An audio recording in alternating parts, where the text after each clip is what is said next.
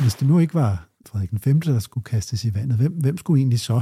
Hvor er ansvaret egentlig henne for den her kolonitids mange øh, forbrydelser, og, som, vi, som vi ser det i dag? Hans byste røg i havnen og blev rematerialiseret. Hans rytterstatue var dyrere end hele Amalienborg til sammen, og han døde af druk, da han var 42. Nu fylder Frederik den 5. 300 år. Hvem var Frederik den 5.? Var han en god eller dårlig konge? Hvor involveret var han i slavehandlen? Hvad betød han for dansk kunst og kultur? Og hvad var det med hans sexliv? Rygterne om orgier og SM6? Hvem skal vi tro på? Her er Portræt med Thor Leifer, vores nye podcastserie fra Frederiksborg. En gruppe anonyme billedkunstnere fjernede i november 2020 Frederik den 5. byste fra Kunstakademiets festsal og kastede den i vandet, hvor den blev opløst og ødelagt. De skrev sådan her, ordret, ved at synke Frederik den 5. i kanalen, ønsker vi at i talesætte de måder, hvorpå kolonitiden er usynliggjort, men stadig har direkte konsekvenser for minoritetsgjorte mennesker inde og uden for kunstakademiet. Vi ønsker en kunstverden, der forholder sig til og tager ansvar – ikke kun for fortidens handlinger, men for de måder, hvorpå kolonialismen stadig er aktiv i dag. Den bysteaktion vender vi tilbage til. Nu bliver kongen gjort til skurk. Tonen var unægtelig en anden, da den enevældige Frederik V levede og regerede, og da han i 1766 døde og blev begravet. Johan Adolf Scheibe skrev musikken, og Johannes Evald teksten. O skræk, hvad ser jeg her? Den mægtige i Norden er falden. Stille sort, du vidne til vor nød, og du vort suk fortæl indbyggerne på jorden, af Frederik den 5. ak, at han er død. Fornyede tårestrømme blænder øjet, oplivet smerte døver sans og sjæl. Hvor Gud, hvor sjæl og hjerte er nedbøjet, hvor konge, ak, hvor fader, ak, farvel holdt tårer op at trille. Og du, hvor sitar stille, nu bæres kongen bort til graven.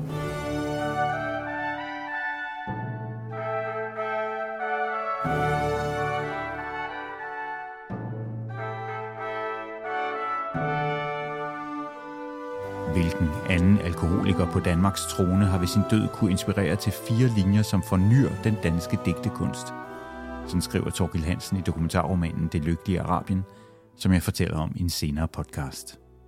Men hvad er han for en, Frederik den 5., symbol på slaveri og slavehandel, højt elsket konge, kunstakademiets stifter og alkoholiker?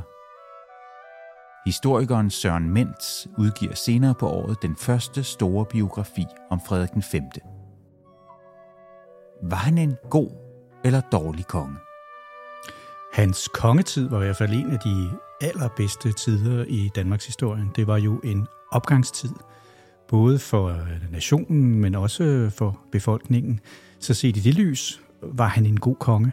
Så var han jo også øh, sådan lidt en overgangsfigur inden for enevælden. Altså han går jo fra den her personlige enevælde, som vi forbinder med Ludvig den 14., til det her symbol på kongedømmet. Uh, han er jo i samtiden en, af, altså en meget elsket konge. Befolkningen hylder ham, og hver gang han er der, så er han jo nærmest fateret som en rockstjerne. Så på mange måder var han i sit embede en succes. Men han er også blevet set som en svag konge. Når han overlader styret til A.G. Molde for eksempel, eller til sin udenrigsminister Jolien og Bernstorff, så har vi en tendens til at se en mand, som ikke magter magten. Han tager den ikke på sig. Øh, så set i det lys har han jo været beskrevet som en fejlslagen konge, som ikke kunne magten. Og så i sit private liv, der bryder han jo sammen. Han har allerede fra sit teenageår et anstrengt forhold til alkohol. Han drikker meget. Men den store katastrofe i hans liv, det er, da hans første dronning, en der hedder Louise, dør. Det er det, jeg mener, der bryder han simpelthen sammen. Og resten af tiden, altså det, der er fra 1750'erne frem til han dør, det er en lang personlig nedtur, hvor han bliver båret op af sine embedsmænd, men hvor han jo også formår at give dem den plads, som de har brug for, så de kan regere landet ud af alle de krige, som ellers påvirker Europa. Man skal kigge på Frederik den 5. i sådan et internationalt perspektiv. at han er på mange måder repræsentanten for en europæisk enevælde, men også for en proces, som er i gang i 1700-tallet, hvor man jo i oplysningstiden går fra den her meget personlige enevælde, som Ludvig den 14. repræsenterer. Kongen bestemmer alt. Frederik den 4. i Danmark, der sidder og sveder ved sit skrivebord og siger, at han har aldrig tid til noget som helst, fordi han skal regere sit land. Øh, den enevælde er jo under afvikling i oplysningstiden. Det er det, der sker med Frederik den 5. Han går fra den her enevælde personlige til at være symbolet landsfaderen.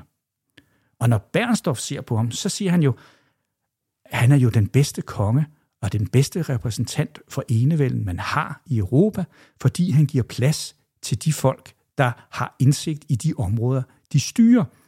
Og så samler han befolkningen og skaber denne her tryghed og denne her ramme, som man kan hylde ham om. Og det har man ikke rigtig haft øh, blik for. Vidste befolkningen, at kongen var alkoholiker? At han øh, drak i den grad, som han gjorde? Ja, det er jo et godt spørgsmål. Jeg tror, at der blev sladret om det. Altså, der er ting, man ikke kan holde hemmeligt. Men når du kigger på kilderne, så er det svært at belyse Frederik den Øh, alkoholisme, fordi det var ikke noget, man talte om. Den bedste kilde til det forløb, det er forfatterinden, der hedder Charlotte Dorothea Biel, som på et senere tidspunkt skriver breve til en hofmand. Og deri har hun rigtig meget sladder. Det er nok det, man har snakket om i tiden. Men da han jo var en ophøjet person, var det ikke noget, man taler sådan offentligt om på det tidspunkt. Og da han er en elsket person, så er det ikke noget, der sådan florerer. Når man hører, hvordan hans embedsmænd taler om ham, og udenlandske diplomater, så er det jo i meget opløftede og vidtløftige toner, altså en meget elskværdig mand, en meget interesseret mand, en mand, som forstår ligesom at inddrage sine omgivelser og gøre folk glade. Så det er sådan en dobbelthed. Og jo længere hen i livsforløbet han kommer, jo mere forsvinder han også fra København. Han tager meget på jagt, og det vil sige, at nogle gange er han væk fra mandag til torsdag aften. Så sidder han oppe i Jægersborg Slot øh, og går på jagt. Og hvad han laver deroppe, det ved vi faktisk ikke, men der er højst sandsynligt, at det er der, hans, øh, hans drikkeri har, har taget til.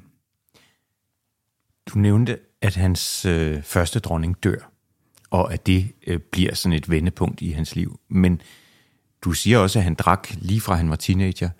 Hvorfor drikker han? Ja, hvorfor drikker Jeppe? Det var det, som Holberg spurgte om. Øh, den, den umiddelbare forklaring eller undskyldning er, at man drikker rigtig meget i samtiden. I 1700-tallet blev der drukket vældig meget så er Frederik den 5. jo en mand, som elsker jagt. Altså det er hans eneste rigtig store øh, passion. Og jagten er et maskulint øh, selskab, hvor de folk, han omgås med, er jo officerer, tyske adelsmænd. Hvor det at drikke var en, øh, en del af kulturen. Så det er faktisk noget, han er blevet opflasket med øh, fra barnsben, tror jeg. Hvad med Frederik den 5. sexliv? Hvis man læser Dansk Biografisk Leksikon, så står der sådan lidt pænt om udsvævende liv, om orger, om tilfældige partnere og seksuel vold. Hvad er det for et sexliv, han har? Ja, det er jo igen et godt spørgsmål, for meget af det bygger på Charlotte Dorothea Bil. Det er jo sjovt, nogle steder kan vi jo sådan krydstjekke hendes øh, historie. Øh, en af de tidlige er fra 1743, hvor der på Charlottenborg, hvor han lige er flyttet ind, opstår nogle rygter om, at der er hoer og matræser. Det skriver Dorothea Bil om, men det ved vi også, fordi det er noget, som Christian den 6., altså Frederiks far, finder ud af. Og han sender et brev til A.G. Molde, der er Frederiks øh, hofmarschall. Og der sætter de simpelthen hængelåse på dørene, for ligesom at se, om, om der er noget hold i historien, og finder ud af, at der er en af Frederik den 5.s kammerjunkere, som har smuglet sin søster ind til Frederik den 5. Og kammerjunkeren bliver jo afskedet, og Frederik den 5. han benægter alt med han noget at gøre. Men, øh, men vi ved, at han har jo haft et, et, øh, et seksuelt forhold til hende. Han får også meget kort tid derefter et forhold til Madame de Hansen, som er en af to navngivende øh, matræser. Med, med hende får han jo fem-seks børn, som er indskrevet i en kirkebog over på Fyn. Så han har holdt øh, faste elskerinder. I samtiden var det jo ikke unormalt. Altså hvis vi går til Ludvig den 15., i Frankrig, så havde han jo sådan et lystslot, hvor han jo forførte borgerskabets øh, kvinder øh, hele tiden, og han havde jo Madame de Pompadour, som er hans førende matrice, som bliver landets første minister. Så på mange måder er det egentlig en ret, tror jeg, man siger, at en, en majestæt har ret til at, at have øh, faste elskerinder. Hans farfar, Frederik den 4., han, havde jo, han var jo gift til både til højre og til venstre hånd, så det er helt naturligt. Når så vi har de historier om orkier, så hænger det jo sammen med, at det er den periode i 1750'erne, når vi kommer op der omkring, altså, hvor hans alkoholisme tager til, og hvor Charlotte Dorothea Biel kan fortælle om de her øh, hvad hedder det, prostituerede i København, som kan vise mærker, som er blevet slået. Det er lidt sværere at efterprøve, men, øh, men, men, men, men det er simpelthen en af de historier, der har, der har holdt allermest ved. At han var sadist? Han var jo også, altså hvis man går tilbage til hans barndom, han, han havde jo ikke nogen særlig rar mor. Altså, øh, de var jo, altså, hun var jo en streng øh, pietist. Og nogle af de veje til Gud, det var jo altså, hele den her anger, man fik. Så hans opvækst har jo været præget af et meget sådan kærlighedsløst forhold til sine forældre. Hans søster, som hedder Louise, øh, hun stammede jo voldsomt. Øh, men hun stammede kun, når hun var sammen med sin mor, eller med morens hofdame. Ikke? Så, så der er jo blevet uddelt øh, nogle gevaldige øretæver i morens øh, gemakker. Øh, og vold i 1700-tallet var jo ganske almindeligt. Og, og, og hvis vi går til Frankrig, hvor vi har sådan lidt større indblik i, øh, i de her øh, matræsers øh, og faste elskerinders øh, métier, så ved vi også, at, øh, at masochisme er, er noget af det, som, øh, som indgår i repertoiret.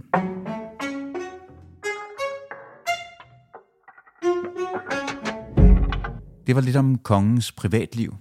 Det var historikeren Søren Mens, som til efteråret udgiver den første store biografi om Frederik den 5. Og slaveriet og bysteaktionen kommer vi til senere. Det er under Frederik den 5. at Kunstakademiet bliver grundlagt, Amalienborg bliver bygget, rytterstatuen skabt, den store ekspedition med Carsten Niebuhr sendt til det lykkelige Arabien. Kunst, kultur og videnskab blomstrer. Kunsthistorikeren Bente Scavenius siger, Frederik den 5. var faktisk uh, ret interesseret i kunst, men om det kom fra ham selv, eller det kom fra A.G. Molke, det skal jeg ikke kunne sige. Men for eftertiden, så har han jo skabt sig et uh, eftermæle, uh, som beskytter af kunst og kultur. Og i og med, at han opretter, eller at navn opretter uh, Kunstakademiet efter fransk forbillede, så får han jo en position for eftertiden. Altså hvert år til Akademiets årsfest, der mindes man jo datoen 31 marts øh, i 1754, hvor akademiet blev oprettet første gang. Og det var jo som tak til Frederik den 5. Og historikeren Benjamin Asmussen.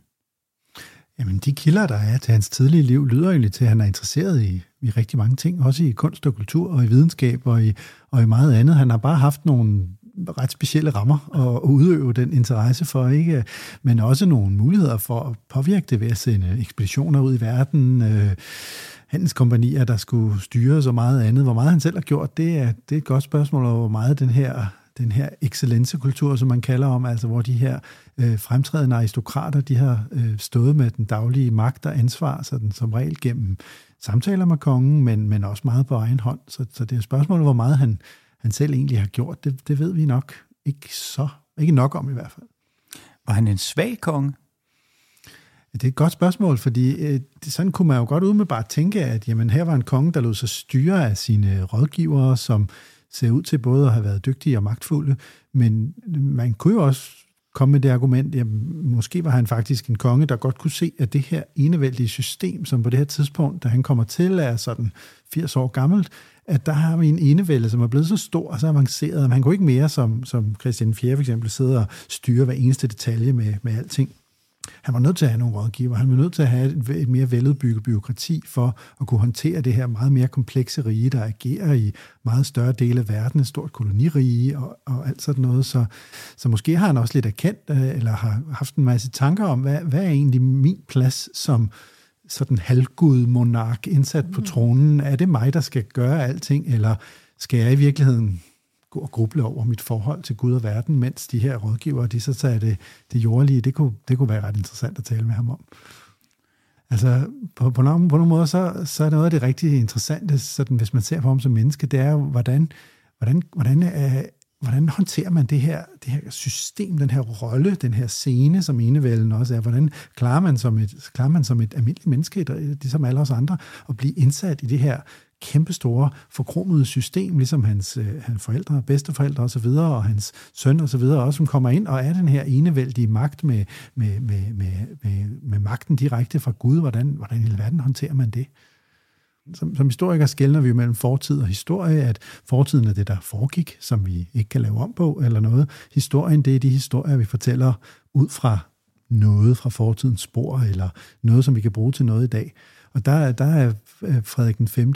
sådan et, et spændende eksempel på, at selvfølgelig så gør han ting for at øh, sådan også styre sin egen, øh, den historie, der vil følge efter ham.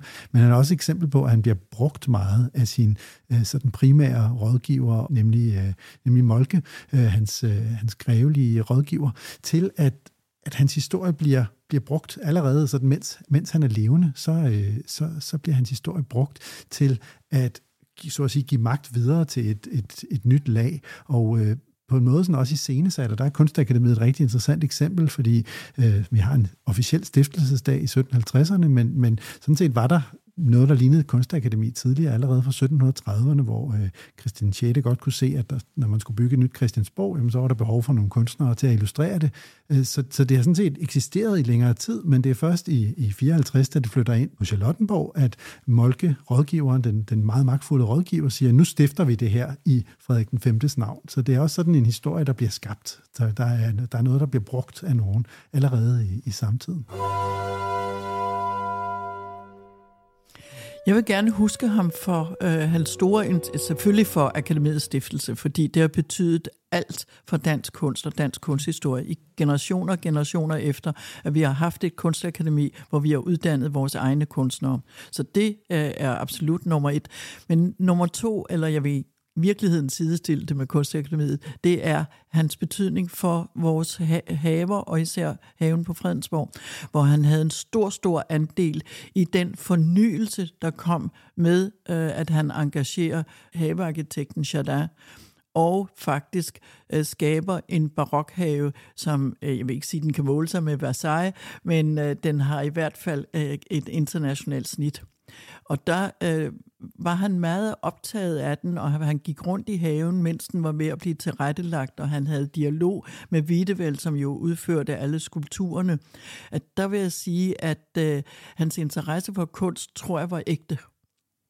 Og netop Fredensborg og haven der havde en særlig plads i Frederik V's hjerte. Øh, han, han bor der jo sidste gang i øh, 1765. Han dør jo i 66. Og han bor der en stor del af sommeren og ind i efteråret, fordi han er så svag. Han kan ikke gå, og han er dybt alkoholiseret og alt det der. Øh, så øh, han har svært ved at flytte sig. Og øh, da han endelig øh, tager sig sammen og skal ind til København og sådan noget, så er der en rørende historie, som øh, Charlotte Dorothea Bil har fortalt, hvor han vender sig om og ser på Fredensborg sidste gang, og er bevæget, er utrolig bevæget i følge hende. Og et eller andet sted bevæger det altså også mig, øh, fordi der er ingen tvivl om, at Fredensborg betød virkelig, virkelig noget for ham. Øh, ikke alene øh, personligt, men også fordi han i den grad havde sat sin præg, i hvert fald øh, på haven.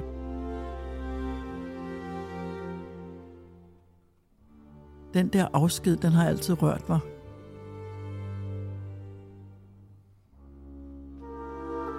Slaveriet kommer vi til. Her på Frederiksborg har vi et af hofmaleren Carl Gustav Pilos allersmukkeste portrætter af Frederik den 5. i skinnende rustning med blåt ordensbånd og hermelinskin, nærmest svævende i blågrønne skyer. Pilo bliver jo inviteret til øh, Danmark netop som portrætmaler og udfører af øh, Frederik den 5. Jeg tror over 60 portrætter, hvor de fire er øh, rytterportrætter, ikke? meget flotte rytterportrætter, hvor hesten stejler og det hele. Men når man tager portrættet, eller et af de mange portrætter, som hænger her, men det er rigtig godt det, der hænger her, det er jo et af de væsentlige, der øh, er han jo indskrevet i et øh, uendeligt univers. Øh, Øh, altså, man fornemmer slet ikke, at han står eller sidder på jorden. Han er indskrevet simpelthen i evigheden. Og det er jo fordi, som enevoldskonge eller enevældskonge, øh, der forholder du dig kun til vor herre. Altså, der er jo ikke nogen over, der er ud over vor herre. Men det er også ligesom om, øh, set fra min synsvinkel, at øh, man måske også har tabt jordforbindelsen.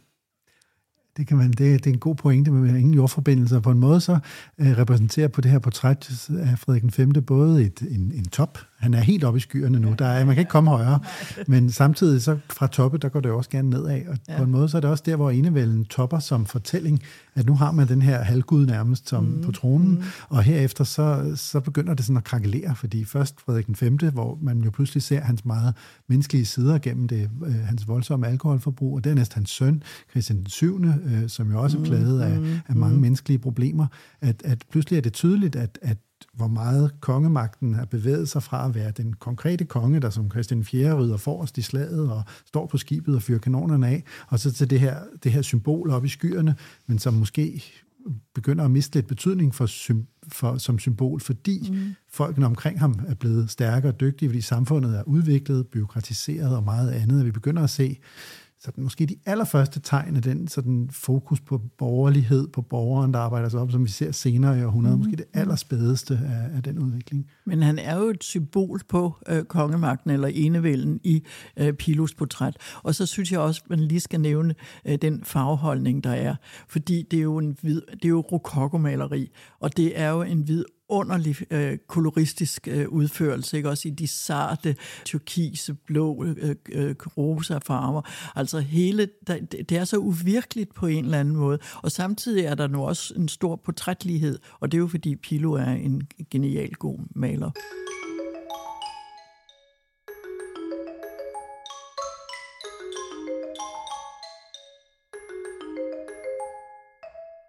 Nå, og så slaveriet og slavehandlen. Hvilken rolle spiller Frederik 5. egentlig? Historikeren Søren Mens. Han spiller jo en officiel rolle, øh, fordi han er konge. I 1754 der overtager kronen øh, de dansk-vestindiske øer fra det kompani, der har drevet det før. Så giver man handlen fri, altså det vil sige, du, du fjerner det monopol, som kompaniet har haft tidligere, og giver handlen fri til øh, borgerne det er jo faktisk det, han gør. Øh, og i den periode, hvor han var konge, øh, der stiger antallet af slavegjorte mennesker, der bliver bragt fra øh, Guinea-kysten i Afrika og over til de vestindiske øer. Så det er en periode, hvor, hvor, hvor slaveriet, ligesom især på den ø, der hedder St. Croix, øh, bliver etableret, og hvor det bliver en, en, en, en profitabel forretning at sætte øh, slavegjorte folk til at dyrke øh, sukkerrør, øh, og til at producere øh, sukker, både i Vestindien, men også i København. Øh, det var jo ikke noget, han gjorde alene. Altså, det var jo faktisk øh, hans, øh, hans undersåtter, som i højere grad end ham ligesom profiterede af det, og som udnyttede de muligheder, som pludselig blev givet dem til råds. Så, så måske i stedet for at smide kongens byste i, i, i havnen, så skulle vi jo kigge på os selv, altså på vores egne forfædre, fordi det er jo faktisk, altså det er jo almindelige borgere i København primært, som jo har drevet den her slavehandel. Så det er jo et, det er jo et kapitel i vores historie, som vi må tage på os, øh, men det er i høj grad også noget, som private mennesker ligesom må kigge på, som man jo også gør i England, at vi kigger tilbage på vores egne forfædre og siger, det er faktisk dem, der har gjort det, øh, og staten har laveret nogle, noget infrastruktur, der gør, at det er, har været muligt. Men hvad med bysten? Bysten i vandet? Var det herværk eller en kunstnerisk aktion? Og var det egentlig Frederik 5. der skulle smides i vandet? Øh, set fra min synsvinkel, så er det jo klart, at øh, man smider ikke et kunstværk, som er et symbol på akademiets stiftelse i vandet. Det var min spontane reaktion. Men hen ad vejen, så har jeg jo selvfølgelig nuanceret mit øh, syn, fordi øh, der er jo mange lag i den handling. Men den spontane reaktion fra min side er, at det var herværk. Men det er klart, at der er øh, mange nuancer. Frederik V fik jo virkelig en, en, en virkelig klar skurkerolle hos personerne, der stod bag, øh, bag den her aktion, at, øh, at sådan på sine, det ud, lidt spinkle skuldre, der skulle han bære sådan hele kolonitiden, hele, øh, alle, alle forbrydelserne gjort mod de slavegjorte gennem 150 år. Og, og, og set fra en historikers synsvinkel, så er hans skuldre nok lige spinkle nok til at, til at bære alt det. Ja, ja. Øh, øh, det er en historie, kan man sige, hele kolonisystemet, slaveriet, det er noget, der strækker sig over 150-200 år, noget som, øh, som vi kan man sige stadig arbejder med, stadig finder ud af mere og mere om. Så, øh, så spørgsmålet om, om, om, kan man sige, hans byste lige var den, var den var rigtige den at, at smide i vandet. Øh, for, men man kan sige, det, der foregik jo meget i hans tid. Det var, det var i hans tid, at øh, Vestindisk Kinesisk Kompani, som stod for handlen med slavegjorte mennesker fra Afrika, det hørte op, og slaveforderne med smukke navne som Christiansborg, Fredensborg og Augustaborg, de blev kommet ind under kronen, og slave, slave, slavehandlen blev udbredt. Ikke at øh, det blev nogen stor succes, men, men det var der, hvor, hvor, der, hvor der skete ting. Der var forsøg på nye handelskompanier, der var privilegier, monopoler, udnyttelse af mennesker rundt omkring i verden, så, så man kan sige, der skete meget. Men mm. man kan jo lege lidt med spørgsmålet, hvis, hvis det nu ikke var øh, Frederik den 5., der skulle, skulle kastes i vandet. Hvem, hvem skulle egentlig så? Hvor er ansvaret egentlig henne for, for den her kolonitids mange øh, forbrydelser, og, som, vi, som vi ser det i dag? Og der kan man selvfølgelig godt pege på nogle, nogle bygninger, nogle mennesker, som, som var meget aktive i det her, eller nogle bygninger, som er blevet bygget for det, der kom ud af det, men øh, det, efter at have arbejdet med det i mange år, så synes jeg, at det der, det der, det, det der virkelig er kommet ud af Øh, de slavegjortes arbejde, det er i virkeligheden et løft af hele samfundet. Det kan godt være, at en enkelt ekspedition eller en gav overskud, eller ikke gav overskud, men der er kommet en velstand ud af det, som er kommet hele samfundet så gode, som er med til at bygge København op, som er med til at bygge Danmark op som rige, og i virkeligheden en arv, som, som vi alle sammen øh, står, på, står på skuldrene af i dag. Så kan man sige, hvis man skal være lidt grov, så hvem skulle egentlig i vandet? Jamen det skulle vi alle sammen måske i dag, fordi det er, det er vores arv.